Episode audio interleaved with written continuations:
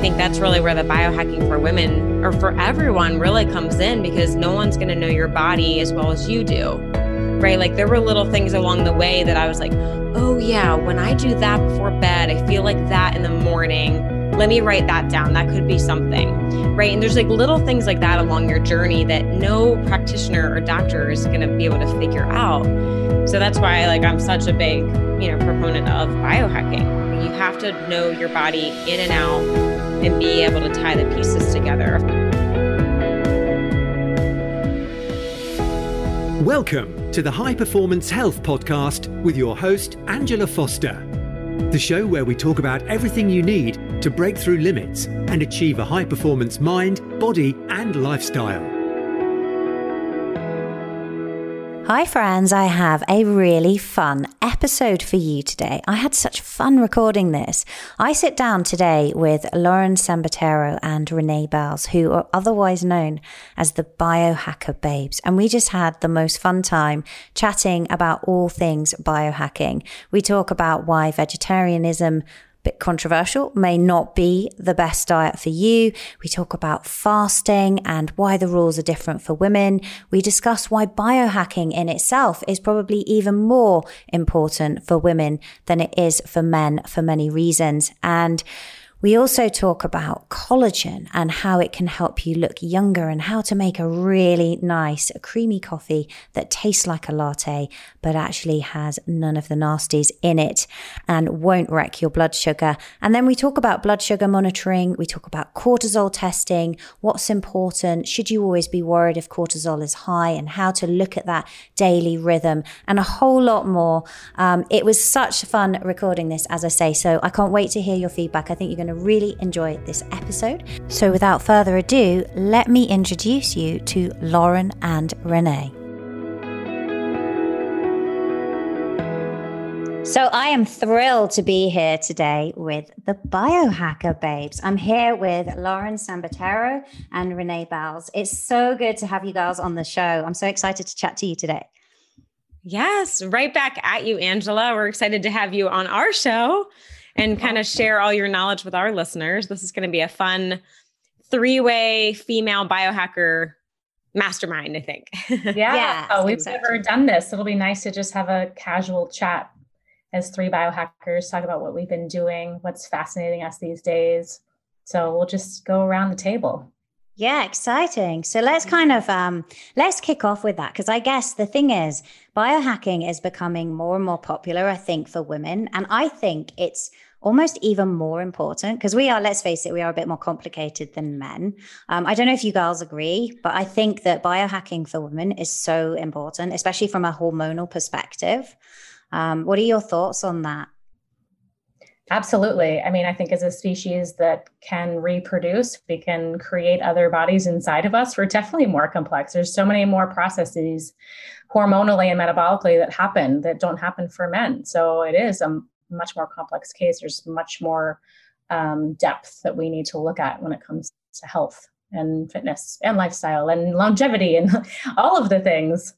It continues. Yeah, so true. And actually, it was that was my first foray back when I was still practicing as a lawyer because it was actually my hormones that kind of kicked the whole thing off because I um I was struggling with PCOS, and so initially I was actually prescribed metformin, um, the diabetic drug, which obviously is a great kind of biohacking longevity drug, but for me it gave me like the worst indigestion. I literally could not eat on it, and so I kind of and it was basically drugs and surgery. That's how they were going to treat it, and that was quite scary because I was sort of told that I might never have children.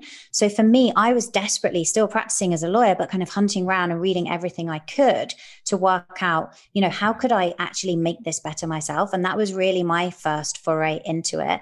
And I kind of realized that there was a link between, you know, glucose metabolism and insulin sensitivity and PCOS that kind of started to unlock things for me. But I'm curious, um, what about you both? So Renee, let's like kick off with you. What kind of what first led you to get into biohacking? Yeah, I mean, I think Angela, I had a similar journey where it was like a personal health issue and I couldn't get answers. I was in my early 20s, I was exhausted, I had brain fog. Um, traditional medicine had no idea. You know, they ran all the lab tests. They said I was completely normal, just keep sleeping, you're fine but I didn't want to take that as an answer. So I kept searching. And our mm. dad is actually a biological dentist. So he's been in the holistic world since I would say like the mid 80s. So our parents were a really good influence on us. And, you know, my dad connected me with a chiropractor, an acupuncturist, massage therapist, uh, nutritionist, because I hadn't gone back to school for nutrition yet. And I was like looking everywhere, running whatever lab tests I could find. I mean, you should see the stack of labs I have. Like, I need like a separate filing cabinet just for all the labs. But I was just trying to like grasp onto anything I could find. Um, and ultimately, it ended up being I had to biohack everything, right? Circadian rhythm, my diet, my sleep optimization heavy metal toxicity, hormonal imbalance, right? It wasn't just one thing. And I yeah. think that's really where the biohacking for women or for everyone really comes in because no one's going to know your body as well as you do. Right. Like there were little things along the way that I was like, oh, yeah, when I do that before bed, I feel like that in the morning. Let me write that down. That could be something. Right. And there's like little things like that along your journey that no practitioner or doctor mm. is going to be able to figure out. So that's why like I'm such a big, you know, proponent of biohacking. you have to know your body in and out and be able to tie the pieces together. Of course, having a coach like one of us along the way, I think we just speed the process up. But at the end of the mm-hmm. day, it's really that person's job to listen and be aware and take note of what's happening. Yeah. So that's kind of how it got me into biohacking.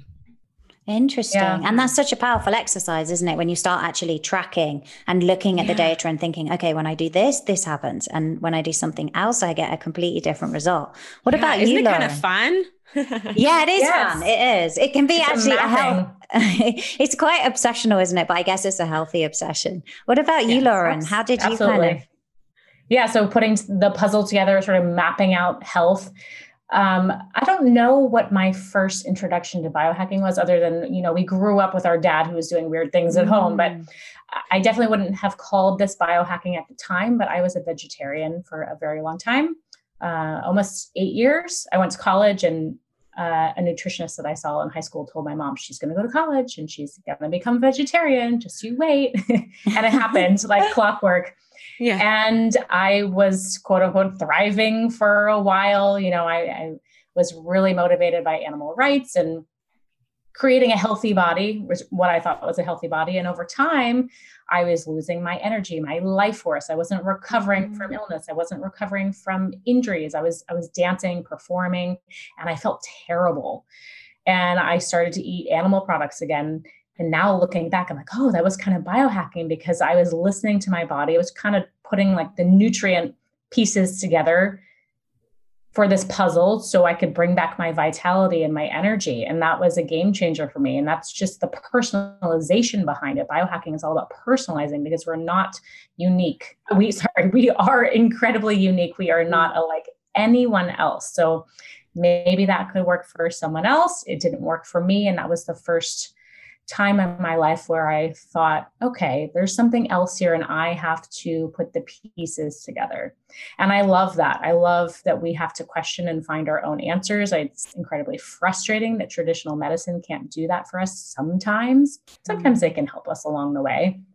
But I like that you almost like hit a wall and have to turn and, and do some research and look a different direction. It's like, you know, just like people, if we agreed all the time, we wouldn't learn, we wouldn't go any deeper. So if we can have some kind of conflict or hit up against the wall, then it makes us question it makes us go deeper into the earth it makes us you know expand our mind and our consciousness and we have solutions.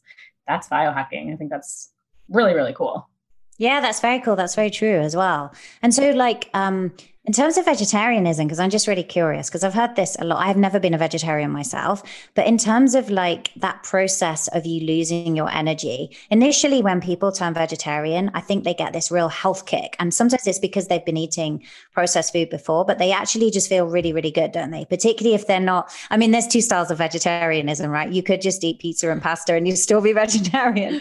but right. if you're eating a healthy diet. So when your experience, um, what happened like when did you did you feel good in the beginning and then your energy slowly declined or what did you notice yourself i don't even think i was tuned into my body at that time it was a decision that i made I convinced myself it was the healthy choice. And so there wasn't really this listening process or wasn't a give and take. It was like, this is what I'm doing because this is good for me, right?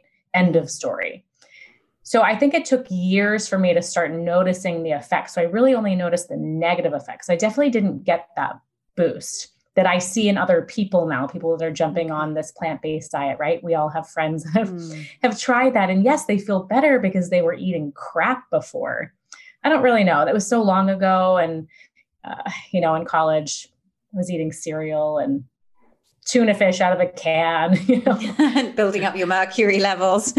yeah, exactly. So I don't remember like I don't remember a remarkable shift, but I do remember that I was I was definitely under a caloric restriction. I was not eating enough calories. So that was a huge piece of it. So if we, I know we're going to go down this fasting rabbit hole probably for women, and it's so personal. And that's a big reason why I think women don't do well on fasting is that we start to restrict calories. So, mm. and, and that was just a piece of it. You know, I was malnourished, I wasn't getting the nutrition I needed. But yeah, I don't think I felt that initial I guess, high from reducing processed foods. I just felt when I finally crashed and burned. Yeah. Well, you probably didn't have like a crazy transition. Like you weren't eating, you know, McDonald's no, and then never. switched. You were like eating, yeah, like maybe tuna fish cereal. out of a can. yeah. I think you're, it just yeah. wasn't as big of a jump. And then you were, you were very active, right? You were dancing all through college and after college. And always, I think yeah. like you know the big debate we see now between like vegetarianism and maybe carnivore on the other extreme or like when we're looking at these studies that say oh meat is increasing the risk for cancer it's killing us you know what about the lifestyle factors right the people that are eating meat are also mm-hmm. more likely to smoke drink alcohol not exercise versus someone that gets on the vegan kick you know they're eating more vegetables they're doing yoga they're meditating like there's lifestyle things that come into play but for you lauren my right. point is I don't think there was like a major shift in the lifestyle factors. Right. I agree. Absolutely. Yeah. So you didn't see that. And I guess it must have been quite a different upbringing, right? Growing up with a dad that was already into kind of, I guess, biohacking, but that's not how he probably turned it, but into biological dentistry and and going very natural things. Because that was a, you know, I guess, um, well, I think you guys in the US are a bit more progressive in this regard than we are in the UK anyway. We're always a little bit really? behind you. But certainly, like when I was growing up, it was kind of, well, you know, if you're ill, you go to the doctor and they prescribe you some medication. And that's kind of the route out, um, which obviously is not going to be how you kind of get yourself back to optimal health by any stretch. But it must have been kind of fun, I guess, going and different growing up in that environment. Yeah. I mean, say, like, eh, you know, and yeah, like you said, our dad didn't call it biohacking back then. I think yeah. he was just he was just hacking his biology and it happened to be later called biohacking kind of thing um, i mean yeah we had like an infrared sauna in high school and a vibration plate like we definitely had access to some really cool things and um, got a little bit more into nutrition and and supplements you know using like homeopathic remedies where maybe someone else would have used a prescription medication. So definitely a good influence. right. If someone was feeling ill and maybe we had to go to the doctor, you know, my dad would pull out his arsenal of homeopathic remedies and vitamins and herbs before we we went to the doctor. You know, it's like try these 50 different oils and ointments before you take and it's drug. interesting isn't it because you do actually like we have a, an infrared sauna here at home and you know i noticed like my teenage son dives into it and i think you know we have a gym so they're always working out the boys like they're into it and i think it makes such a massive difference because we basically do as our parents do rather than as they say so oh yes, yes. it's such a head start for you girls right growing up in that environment yeah, yeah, but I still managed to go off to college and gain the freshman 18. Is that what you call it there? The freshman yeah. 18. I think it's hilarious. usually the freshman 15, but I managed to get 18 pounds on in one semester. three. That's good yeah, going. Yeah. I Do you just, have a term for crazy. that, Angela? no, we don't actually. we have a very I guess that's rude, an American like, thing. yeah, one for the, the first week of Freshers Week. But um, yeah, that that revolves around something completely different. but no, actually, it's funny that you say that though, because looking back, I definitely look back at my first year at uni and I put on weight from all the alcohol and everything else. And I guess everyone does, but we, yeah, we don't we don't think of it in that way. Do you know what I mean? So okay. Yeah, okay. we don't have a term for it. So, but yes, the yeah, indulgence. That, the beer and pizza will get to you for sure. Yes. Yeah. oh. Just the natural progression of young adulthood, I guess. Probably more forgiving. We're so judgmental. yeah, probably. Why would you do that to your body? Yeah, I'm so curious. So, how are your your kids responding to this? And what was that first experience of your son going in infrared sauna? Do they question it, or do they just go in and try it out? Just, Is there conversation know, they, around it?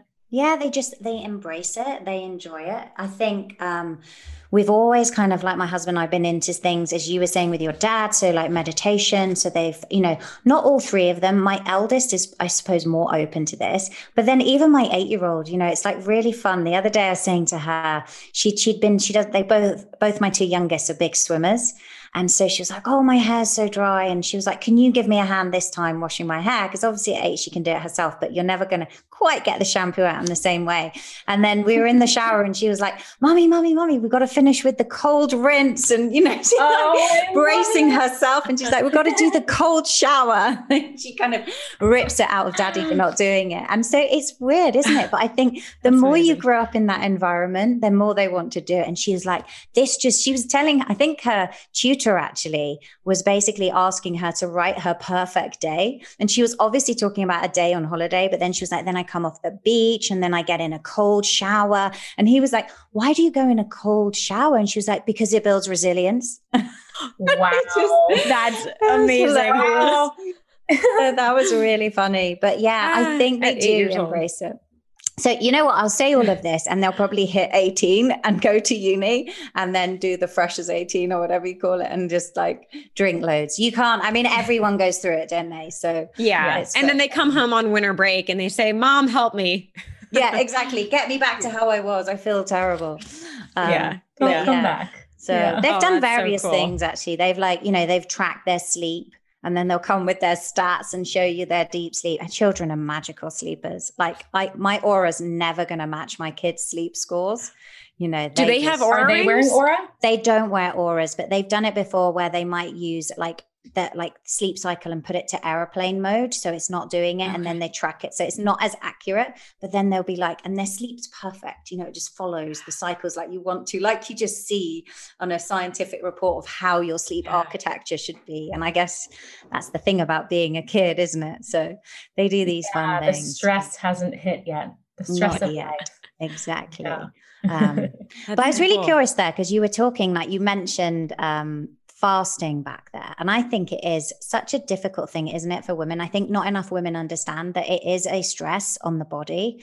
And mm-hmm. I'm always trying to to help get the message out there that you have to look at like there are seasons in life and this might not be the time for you to be doing like daily 20 hour fast so like for me exactly. i don't know about you two but i find you got to put in the whole thing that's going on. So i'm busy i'm running my business and i've got three children and we're running around here there and everywhere and i exercise a lot. So for me doing really extended fasts i think just actually just pushes my cortisol up, it lowers my HRV. So I'm kind of quite moderate. Whereas in another 10 years' time, when the kids have left home and you know, I'm in a different hormonal stage, then maybe that would be the right time. And I'm just curious what you found in terms of your own experiments as well and working with clients in terms of fasting for women.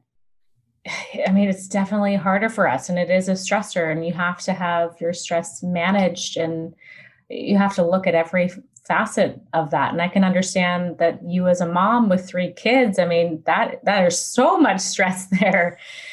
So that's a really hard starting point. I always think it's interesting when men are like oh you can do it like or, or, I have so many male friends that just don't eat till 4 p.m they don't even think twice about it. I'm like oh i feel terrible. And you know there is a psychological component to it because we're used to eating. I like food. I don't want to not eat food. So part of me is like I, I just don't want to do it so I try to go beyond that. So part of my fasting challenge is just to see if I can go beyond the psychological component and actually get some of the benefits, which are longevity, autophagy, you know, a, a greater um, insulin sensitivity, blood glucose. But you know, there's some days when my body can't handle it, and I have to be really honest about that. So, you know, using the Oura ring, my Whoop, um, and then just checking in with symptoms to see how I'm feeling. But I think to enter that challenge without tracking, without doing any quantification, could be a really dangerous thing. Mm. Yeah. yeah. And Lauren, you go into that fast knowing like if you need to cut it short, you're going to do that. Yes. So I'm fasting today. I, I tend to test, uh, fast on Tuesdays just to keep a schedule. And I have my CGM. Which arm is it on? There it is. Oh yeah, those are great fun. And they, I got so much data when I did that myself. Actually, so much the yeah. trends, just like Oura Ring. We're looking at the trends, which are so helpful. So mm. I will monitor that during the day because we know that blood glucose aligns itself with stress in the body. And so if I see it trending it upward or downward I will break the fast. Okay. Um, and what do you aim to do? So when you fast on a Tuesday, what are you aiming to get to if you don't break it? Originally, my aim was 24 hours. I have never achieved that. Okay. So I generally aim for 20 hours. And depending on where I am in my cycle, that's a huge part of it. There are oh, some interesting. I won't do it depending on where I am um, or if I'm under some other type of physical stress, I won't. But I woke up very recovered today. I feel good. I'm in the right part of my cycle. My glucose was good. My HRV was good. So I'm aiming to do 20 hours, but you know, it, it, I'll, I'll, see how I feel. There are days when I just kind of bonk. Mm-hmm. And, you know, I've had men in my life say, like, you just need to push through that. ah, you don't understand. Typical alpha male. right. I'm like, I don't want to push through that. I don't want to put that added stress on my adrenals. Why would I do that? Yeah. You know, we're we're losing the benefit. Yeah, for sure. The benefit is not to lose weight. It's not for caloric restriction. That is a part of it, but that's not the reason for it. And what have you found with your blood glucose? Because I found that whenever I was um, sort of stressed, even on a fasting reading in the morning, so say for example, I wake up most days, it would be this is going to be tricky now because I think you guys measure it differently. So we have a different scale. So it was like right. 4.4, which is pretty low. And then if I was really stressed, like someone had kept me up at night, or I think I did this at the beginning of the pandemic when I was homeschooling three at the same time. And so then it would like shoot up, even fasting to 5.7. So do you notice like quite a significant if you start to feel under stress? I will notice generally it will drop. My my glucose. Oh, that's interesting. It'll go down because mine went up. Yeah. Ah. Um, but in general, the picture, the trend for the day is that I have really stable blood glucose. Okay. And that's one of the reasons I do it. And what I've seen long term is that my my blood glucose is just more stable, even on days when I'm not fasting from this one day. Ah, interesting. So it's been really helpful to me. But you know, we know the studies, there's not a lot of studies on women, right? And the studies that are out there, they tend to be on longer term fasts. I'm not sure what research you've looked at. I would love to to go back and forth about this, but I think it's inconclusive. So you really have to do your own experiment. Yeah, no, yeah. I agree. Well, most of the research is just menopausal women, men, and then mm. rats. Right? Yeah, I don't exactly. think they're looking at women in their 20s, 30s, 40s. Right, which so many differences there. I've seen some studies on obese women, but you haven't gotten really down to the nitty gritty for people to be able to correlate. Right. So you, you found that one day's fasting is actually enhancing your blood sugar stability across the whole of the rest of the week, basically. That's interesting, isn't it? I can't say with 100% confidence that that's why. It could just yeah. be general um, I've I've really like dialed in my eating because of mm. my hmm. CGM, but it definitely time, helps you do that, don't you think? Have you done this, Renee? Have you tra- tracked mm-hmm. yours with us? I found that it, re- it really held yeah. me accountable. And do you know one of the biggest surprises for me was I know that juicing always elevates blood sugar. But what was really interesting was I made a celery juice, which lots of people will say, you know, obviously super healthy. They drink it daily. And right. It literally skyrocketed. That was really, wow. really an eye opener for me because it was like as soon as you remove the fiber, and I think, you know, when I look at my genetics, I am more sensitive to carbohydrates. And actually, it was interesting because my husband wore a CGM at the same time. So we were both tracking together, and the same um, food item would not have the same impact on his. And that's that's the beauty of biohacking, isn't it? It's because we're all so different. Yeah. And he did not yeah. see that happen, but in me, it literally skyrocketed. Um, so yeah, oh, so that's so cool. What a cool challenge. So did he have anything that that skyrocketed his levels and not yours? He was more sensitive to caffeine than I was. Mm. Yeah, mm. that would have more of an impact. which was interesting. Um, yeah. Oh, I would love for my husband to wear one and see what his is. Yeah. yeah. And and to do it together when you're eating the same thing is actually really fun. Yeah. So yeah, have you made changes to family meals or the way that you cook or prep food together?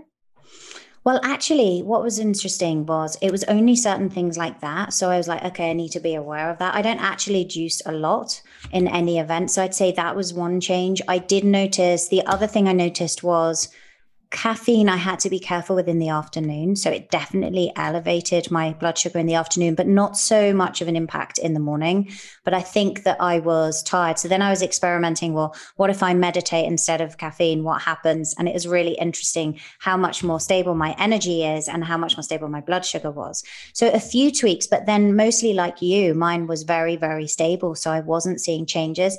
There were a couple of times and i'm going to repeat the experiment because there were a couple of times when i saw saw my blood sugar lower quite significantly at night.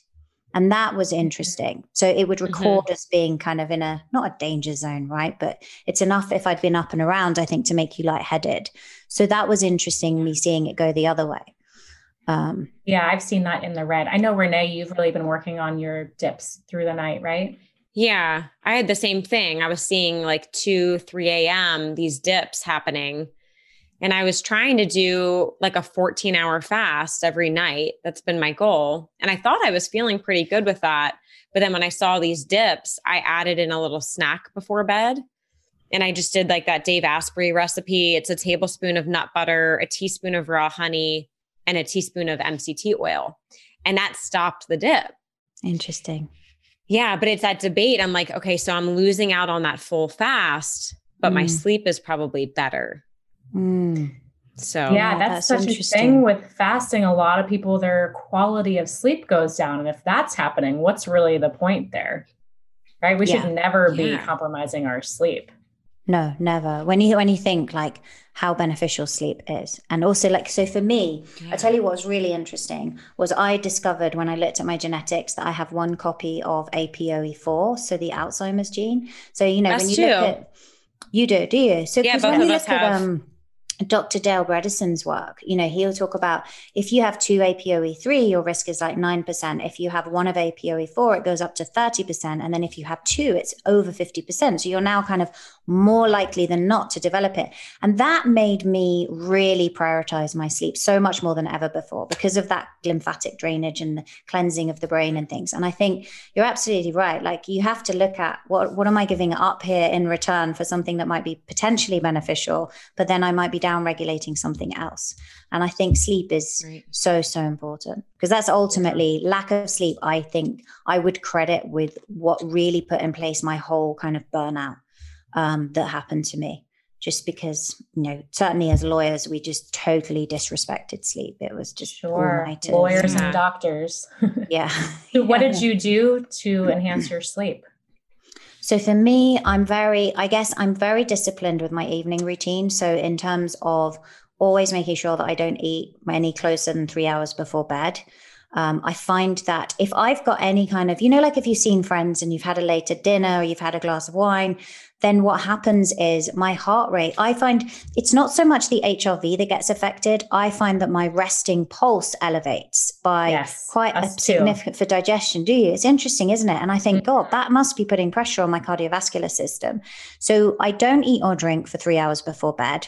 Um, I only had that kind of one, maybe two occurrences where my blood sugar dipped. So it wasn't something I, I tried to change by actively having a snack. Um, and the other thing is, I'm really careful with light before bed and just what I expose myself to. I'm definitely sensitive. I mean, if you, if I go to the movies and watch a film, you know, in the cinema, big screen, loud, I could be up for like two, three hours after that. I find the blue light, the drama of it all so stimulating. Yeah. um, mm-hmm. So, yeah, I'm really careful with that. And I'll always wear blue blockers in the evening. Um, so yeah, and and try and do something kind of calming. But what about what about you? What have you found? Both of you have kind of moved the needle the most on sleep. Definitely light and any stimulation from TV. You know, that used to be mm. such a, a habit. It's like, oh, we wind down for bed. Let's put on a TV show or a movie. Now it's so like, easy, isn't it? About it after nine o'clock, I'm not going to engage in something on the TV. Maybe a little bit earlier, but definitely the blue light blocking glasses and avoiding EMFs has been um, another upgrade. That was a game mm-hmm. changer. Mm-hmm. Not just avoiding the blue light, but just being near Wi-Fi. If I was on my computer trying to, you know, get that last bit of work done in the evening, would really affect my sleep pretty significantly.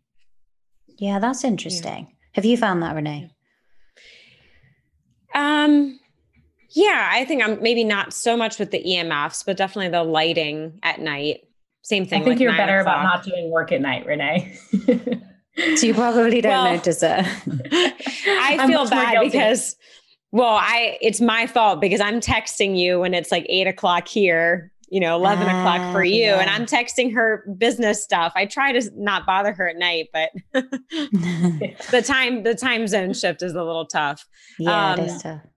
Yeah. And well, yeah, I try not to work too late at night. So yeah, turning off the electronics. Um, alcohol is the biggest thing for me for sleep.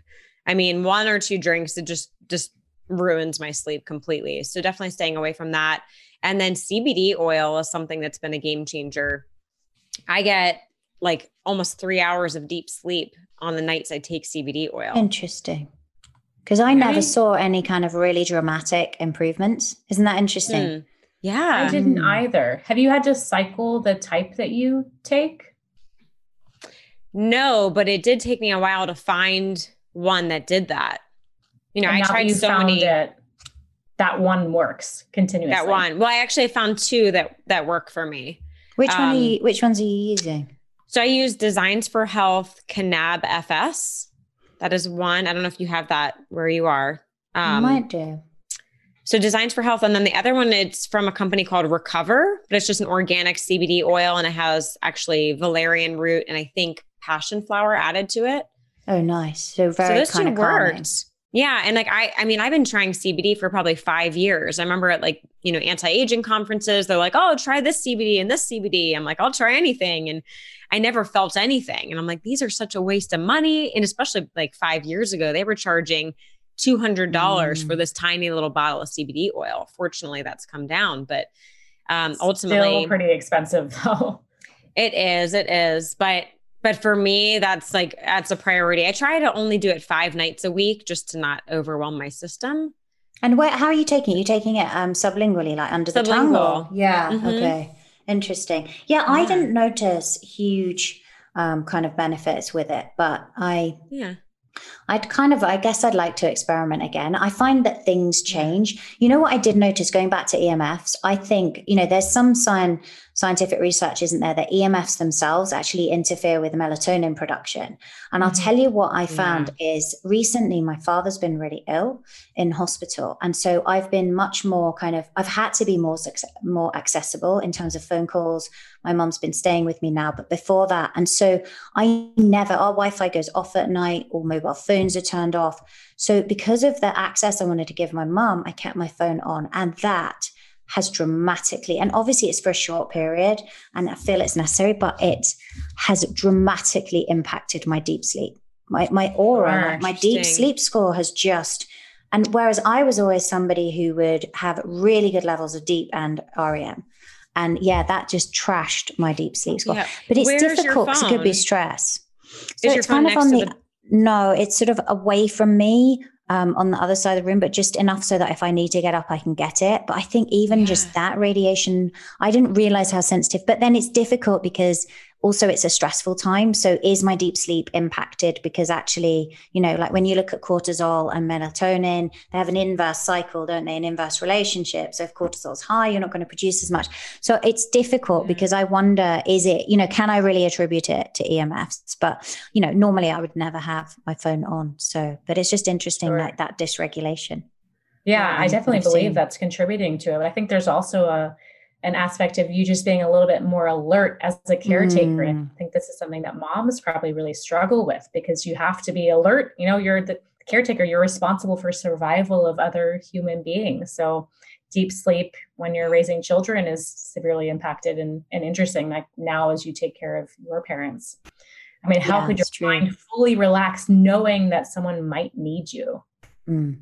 Yeah, yeah, that's very true. And that's a common thing I see mm. with clients actually with teenage children who are maybe going off to, to college or university is the mums feel like they have to keep the phone on because yeah. they want to be accessible, but then you're never really switching off and you have got that EMF exposure. It's difficult because people aren't using landlines really anymore at all, are they?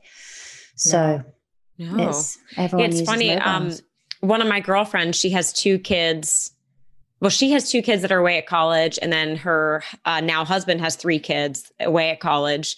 And she jokingly said this weekend with Thanksgiving, all the kids are going to be home under one roof. And she said, I can finally sleep for a couple nights. I can believe that. Yeah. yeah. That must be how it is, right? Because you're always worrying about them. Yeah. Yeah. Five Until kids all at college. Go out and hang out with their friends. They're out till 2 a.m. and mom still right. isn't going to sleep. yeah. Yeah. Yeah. It's so true though. Yeah. Um, well, speaking of those hormones, so like cortisol and melatonin, I'm curious, Angela, do you do that kind of testing with clients? I do sometimes, yeah. I will look at part of like like with Dutch testing. Um, I'll look okay. at like cortisol testing. Um, I tell you what's really interesting actually when you look at cortisol is I did some um, testing on myself about six months ago because I was very um, uh, anemic, well, not quite anemic, but I had an iron deficiency where I needed infusions to do with the PCOS, and I was looking at all my hormones. And what I noticed is because um, you know, I had this period of burnout where I then had pneumonia and I was hospitalized. And it took me a long time to kind of get back on track. And even now, I think that like turning that ship around from burnout is so difficult. So, what I noticed looking at my own cortisol that was very interesting was yes, it did go up in the morning and it would almost like overshoot to get me out. But then my metabolized cortisol, cortisol was really low and my salivary cortisol was very low um, within like an hour of waking. So it just wasn't enough. And I think commonly, I think you see that, don't you, in very, very driven, particularly like we were saying with the stress with women, particularly driven women have to be so careful because I think you can push so hard to the point of, and I was falling into the trap that I knew I shouldn't. You know, that whole thing of like, well, I just need caffeine to get going, or you know what, I'm going to do another HIIT workout because then the endorphins make me go for a run. The endorphins make me feel amazing. And actually, all you're doing is just adding the stress and stress and stress until mm-hmm. finally, like my own body was just struggling to actually produce enough cortisol to naturally make me feel more awake during the day and then drop off at night. So it would just drop off. I mean, it was flatlined by the evening but it would just mm. drop off way too quickly. I don't know if you've seen that yourself with, and I've seen it with clients, generally in women who just push, I think, too hard for too long. Yeah. yeah. I mean, that relationship between free cortisol and the metabolized cortisol is uh, like your body didn't have the opportunity to make it because there was no reserve. Mm, exactly. um, I, I dealt with my own, what they called at the time, adrenal fatigue. We know it's HPA axis dysfunction. And I had to totally flip my lifestyle. I entirely pulled back pulled back on caffeine. I prioritized sleep, like just let myself sleep whenever. Stopped doing intense workouts. When you mm. can't, like you said, if you keep adding that stimulus, which is fuel to the fire, you're not going to be able to build up that reserve again. It's like you really, I love the analogy. I just pictured you said turning the ship around. It's almost like you hit an iceberg. You have to turn yeah. the Titanic around. It's so hard to round that corner same as like making any massive changes to body composition or to change lifestyle habits. The beginning, recreating that foundation is so hard. And then once you get back on that path, it becomes a little bit easier. But you have to make massive changes if you want to build up yeah, um, you do. And I think a lot of people don't realize that either, do they? Is they they actually then they keep pushing. There's another thing, I don't know if you see this, where you'll see that people they push harder and then they get a little bit of weight loss resistance. Sometimes, you know, mm-hmm. clients and they say to me, I'm just one and a half kilos off, which is what that's like three pounds. It's tiny, uh, but it's yeah. like I'm pushing and pushing, and they don't realize that, as you say, it's like we need to just dial things back and then it just yeah. comes off. And I've seen it in my own body as well. You know, you, it's so easy to think, I just need to do more. I need to do more. I'm not doing enough. And then actually you do what you're saying and you go for long walks and yoga and sleep when you can. And all of a sudden, like that one and that three to four pounds in body weight just comes off. There's no like abdominal fat. And it's the same because now yeah. your body's back in balance. But yeah, it sounds counterintuitive, doesn't it, to people? Right. But I do, I agree with you. I think using something like the Dutch test to have that visual and to show clients what's actually happening, because it's hard to match the data mm-hmm. with physiological symptoms if you're not actually seeing what's happening in the body. So that can be really powerful to use. Yeah. The, yeah. You know, the saliva work, the urine work, the blood work, all of it, creating that picture together. Yeah. Cause I think there's a big misunderstanding with cortisol. Like people think cortisol is bad like whatever I can do to lower it is good. And mm-hmm. um, but unless you test, you don't know is your cortisol high all day? Is it low all day? Is it high in the morning, low in the evening, low in the morning, high in the evening, right? You don't know. And then different supplements and different lifestyle things are going to change how you would approach that. Um, and then I have to say for anyone that's, you know, maybe done cortisol blood testing in the morning, like that's not telling you anything. No right? I mean, how stressed do we get when we're having our blood drawn? I would think your cortisol would be high, right? Oh yeah, I start sweating exactly. every time. yeah, yeah. like so breath, that's not a breath. good picture. yeah, yeah. I know. Yeah, I'm always like, true. I can't look, and the phlebotomist is like, "Are you okay?" I'm fine. I just don't want to look. yeah, that's why I love with the Dutch test that they're using the the salivettes now, where you just like pop it in your cheek. Oh, it's horrible yes. though. Do you not think? I just Oh, I it's better than so spitting hard. into a tube. Just the chewing, I, I, I don't yeah. know, maybe like the chewing on it, it just feels like. But then I'm really sensitive to like you know cotton wool, anything that makes you feel like your teeth are sensitive. So just sticking oh, in my oh, mouth sure, and trying yeah. to. It like, is a little salivate. It's it's like cardboard, isn't it? But it's yeah. easier. Hey, it's easier for many people than giving blood, isn't it? So, yeah. yeah. And the, I have to say, the spitting in the tube, I had a really bad experience one time. I was doing a cortisol test with the spitting in the tube. And it was my first one. I was barely awake. I just rolled out of bed and I, am spitting and spitting and oh, it's finally full. I go to put the lid on and I hit the bottle, oh, the no. tube, and the saliva went all oh. over my bathroom counter. And then I'm oh. like, oh, now my oh. cortisol is really high because I'm yeah. so stressed. I better not do it again now. Yeah. The trials and tribulations of lab testing. It's not easy. yeah. No. Get through it. But it is worth doing. So, what have you kind of, and since, I mean, you guys were saying when we were chatting earlier that you're about to go into another kind of lockdown. As I mentioned in the UK here, we're just about to come out of one. What have you kind of been working on in, have you done anything new and exciting in lockdown that you've been like, hey, this has been a time to experiment with something different? I think for me, probably the biggest thing is so starting today, there will be no gyms for me. So um, I'm really going to just take the next couple weeks to kind of do everything we were just saying. I'm going to do more mm-hmm. walking, more yoga. I have an infrared sauna, so I'm going to be using that more often and just try and really focus on sleep and recovering. And that's what I did like the beginning, the first shutdown here. I really focused on that. And it's funny, like we were saying about once you kind of let go, the weight will kind of fall off. I was a little worried the beginning of shutdown. I'm like, I'm going to be stuck at home. I can't work out. I'm going to gain all this weight. But really, I did everything I just said the yoga and all the uh, more working in stuff. And I didn't gain any weight. No. You know? Because you're just amazing, like letting your body yeah. So i think the next couple weeks i'm just going to focus on on that. Try and see the positive in this crazy time um and just try and relax and let it be. That yeah, I think the positivity cool. is such a huge thing because I think a lot of the weight gain that's happened for people this year is just out of fear our bodies shutting down and being afraid and then having that cortisol rise and seeking comfort yeah. through food. But if we can just like breathe a little bit more meditate a little bit more. I know for me i've been really prioritizing walking. Because in new york i generally walk 20,000 steps in a day without even trying.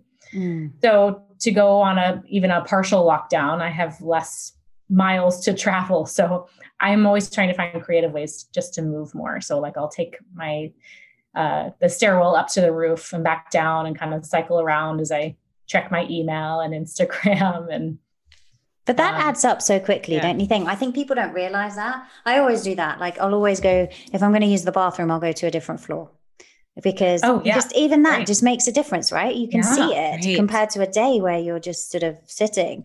So it makes. I think people underestimate the power of it. But um, that yeah. sounds cool. I'll tell you what I tried actually. Uh, that's New York based recently.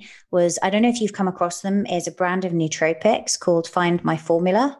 That's based. They're a New York based company. They send them to I me. love them. Yes, Yeah, I we had Adam and Dan on our show. Uh, they're incredible. Ah, they yeah, they were really interesting, and they did some questionnaires, and it was exciting because I actually don't really like MCT oil. I don't really like the taste, and I had noticed that in one of their formulations they'd encapsulated it, which I hadn't Yeah. seen before, and it was really there were two that I liked better than the other two, but all of them actually made me really switched on. Like I, I got hours of productivity. It's really interesting. So you guys Yeah. have tried them as well.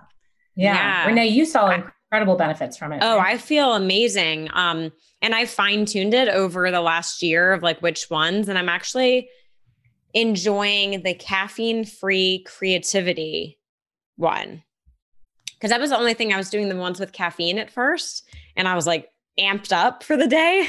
Yeah. so then I started getting the caffeine free ones, and I still have like amazing energy and clarity for like 10, 11 hours. That's amazing. Yeah. I did the Yeah, caffeine free actually on all You the did? Okay. formulations. Yeah, because what I said to them is I'm probably going to have some caffeine anyway. And so I actually, and also I don't think you can really understand which ones are working, right? Because caffeine works anyway. So it's Right. like, how do I know what's caffeine and what's not? But yeah, no, you're Right. right. I think they work really, really super well without caffeine. Creativity was one of the ones I liked. And there was one other, I need to check the name.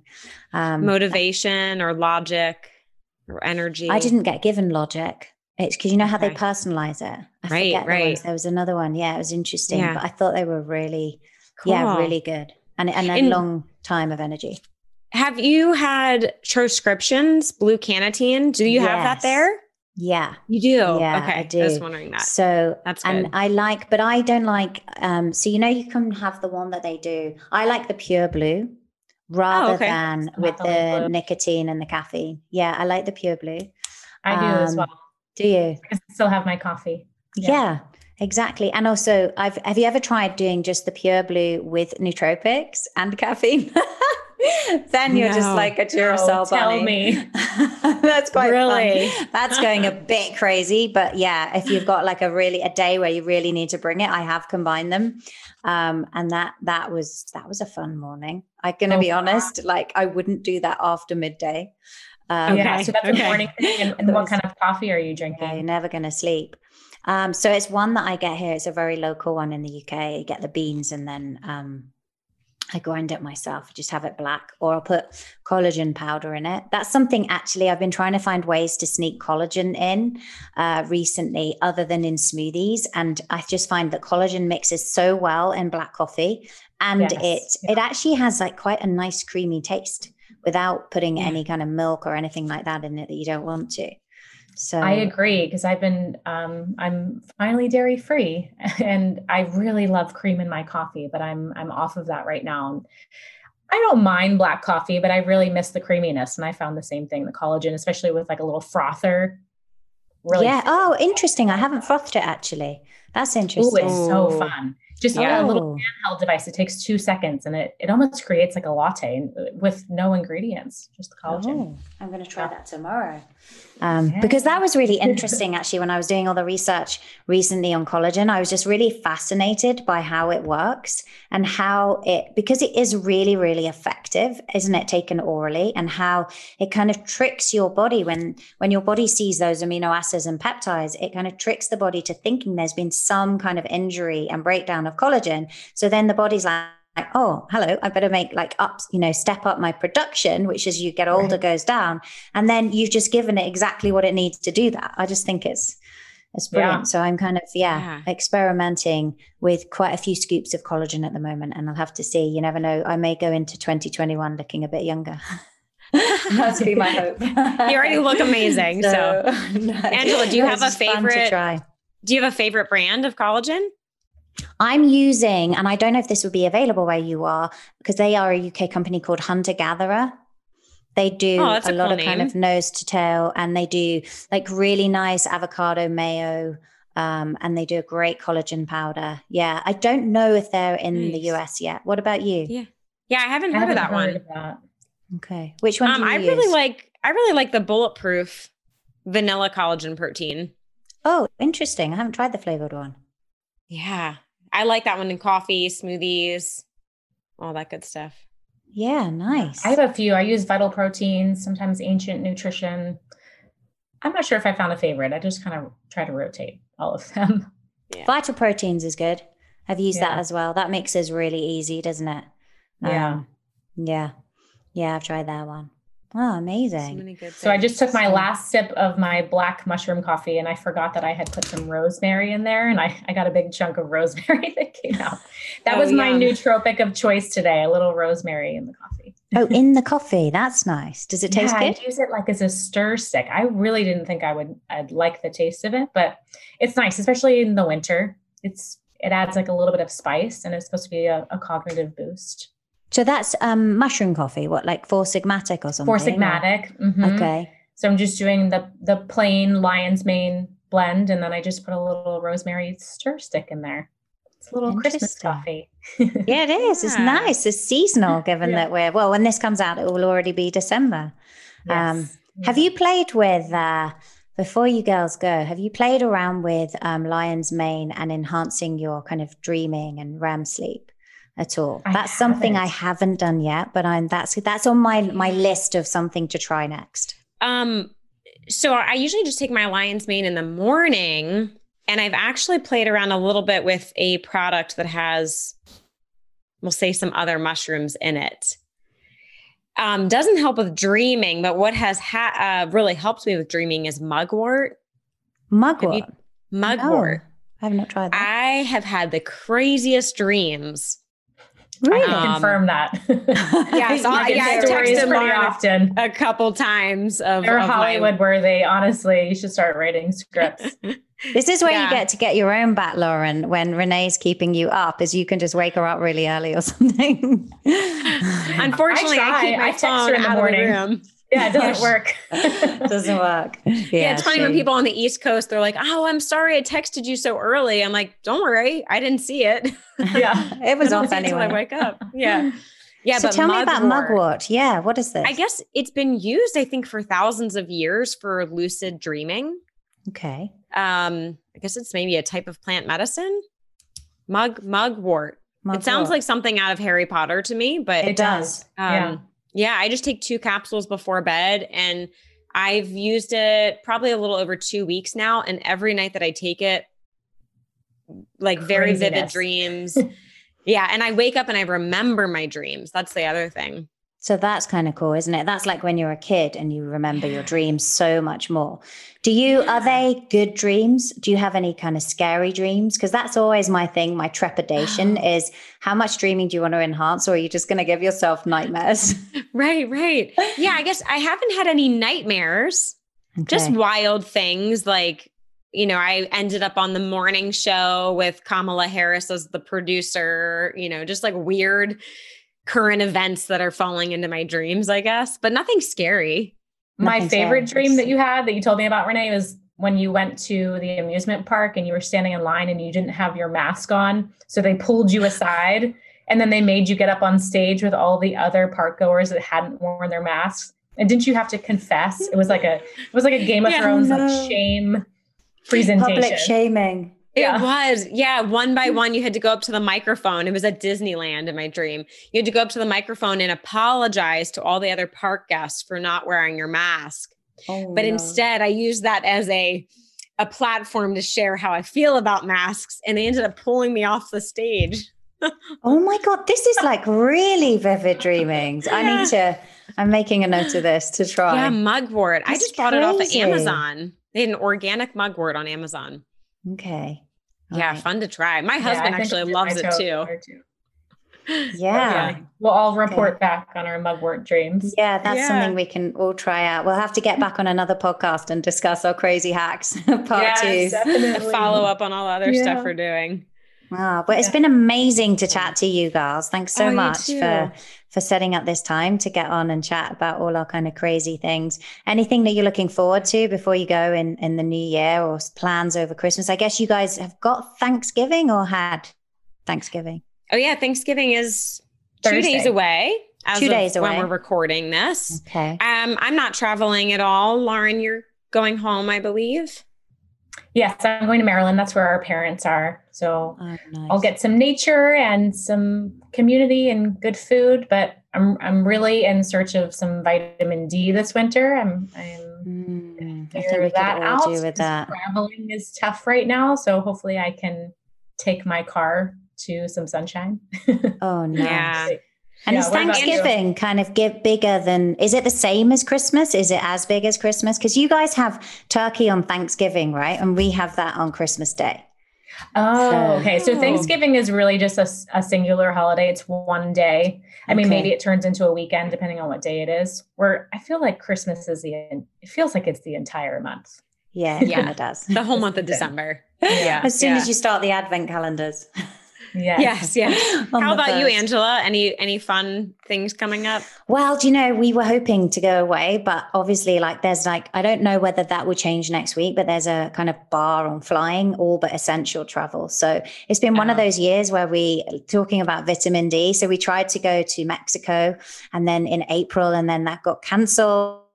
And then we booked a holiday to Spain, and then they put it on the quarantine list. So then that was cancelled. Oh. And then eventually, I think in August, we managed to get out to Croatia, which to be fair, I've never been to before and is absolutely beautiful. So it actually worked out really well because we ended up doing something that we probably weren't going to do just yet. We were going to wait till the kids were older. And actually, it was an incredible holiday. So we managed to sneak that in and then basically got home. And then basically, they barred anybody that was coming back from Croatia had to go into quarantine. And I think we literally kind of flew in under the radar about three days before. So we ah. were thinking, oh, it'd be so nice to go away, kind of New Year. But at the moment, it's not looking that hopeful. So I think we'll be having a relatively quiet Christmas at home. But yeah, doing Yeah. lots of things that you girls are talking about, walking. And we, we live near the forest, so it's beautiful here. So we can do lots of that and kind of, nice. Yeah. Oh, nice. Just So- be together and eat good food. yeah, exactly. Yeah. We'll see the sunshine one day. Yes. Yeah, so no vitamin D there, Angela. I guess that's hard. Well, it's hard in the winter months. Yeah. I mean, I think we, most of us do take a vitamin D supplement in winter. I just think the thing mm. is, it's really interesting, you know, because it uh, it was about a year ago I was interviewing Matt Maruca, who's just all so knowledgeable, isn't he, about all things light. Oh, yeah. And it was interesting because he was saying, and I hadn't thought of it this way. He was like, Well, yes, you get less light now, but you realize that everybody, it doesn't matter where you are, you get the same amount of light if you track it 365 days of a year. And I hadn't really Mm. thought of that, but we do. And we have these amazing summer evenings, you know, where it's light till like 10, 10 30, and it's beautiful. Um, and it's light from sort of 4.30 in the morning. So not quite the same as, as sweden and, and the netherlands in that area but we do or norway. Um, but the, the downside is at this time of year the sun doesn't really come up till about 7.30 verging on 8 o'clock in the morning properly. And then it starts to it's setting by 3.34 so it's a really short day. So you have to be really disciplined and get out early um, so yeah, it's kind of difficult to get. Yeah. The sun's not really strong enough to get a lot of vitamin D, but we make up for it in summer, holidaying in Europe and things like that. So- yeah. Store yeah, up that on is it. really interesting. I mean, I mean, that makes sense. We wouldn't have made it this long if we couldn't adapt to not having that in the wintertime.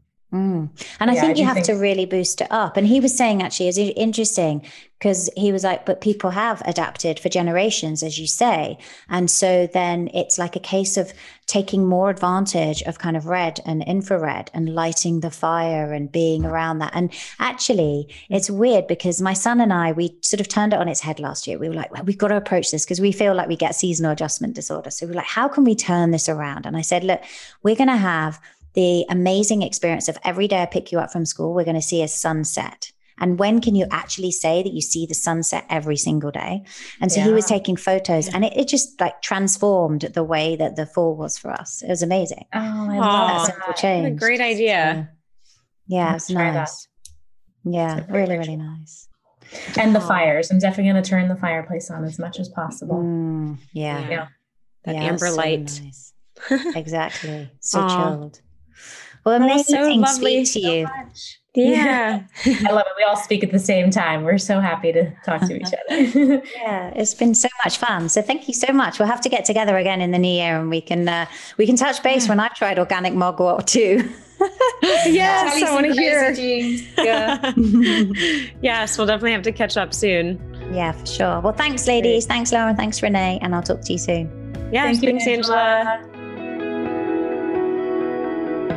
I really hope you enjoyed today's episode as much as I did. You can find all the show notes over on my website, angelafosterperformance.com forward slash biohacker babes. The transcript and all of the show notes will be there, and I'll be linking to everything that we talked about. Um, if you're enjoying this podcast, then I have a favor to ask. If you could leave me a positive review on iTunes, that just really helps me to get the message out there and to a wider audience. If you have any feedback on the show, feel free to email me at angela at angelafosterperformance.com. Yes, it's really me reading the emails, and I will get back to you, even if it takes me a little bit of time. So do email me, angela at angela angelafosterperformance.com. And until next week, have a great rest of your week. Thanks for listening. Remember to review and subscribe. You can grab the show notes, the resources, and highlights of everything Angela mentioned over at angelafosterperformance.com. You can also snatch up plenty of other goodies, including the highly helpful Angela Recommends page, which is a list of everything she personally recommends to optimize your mind, body, and lifestyle.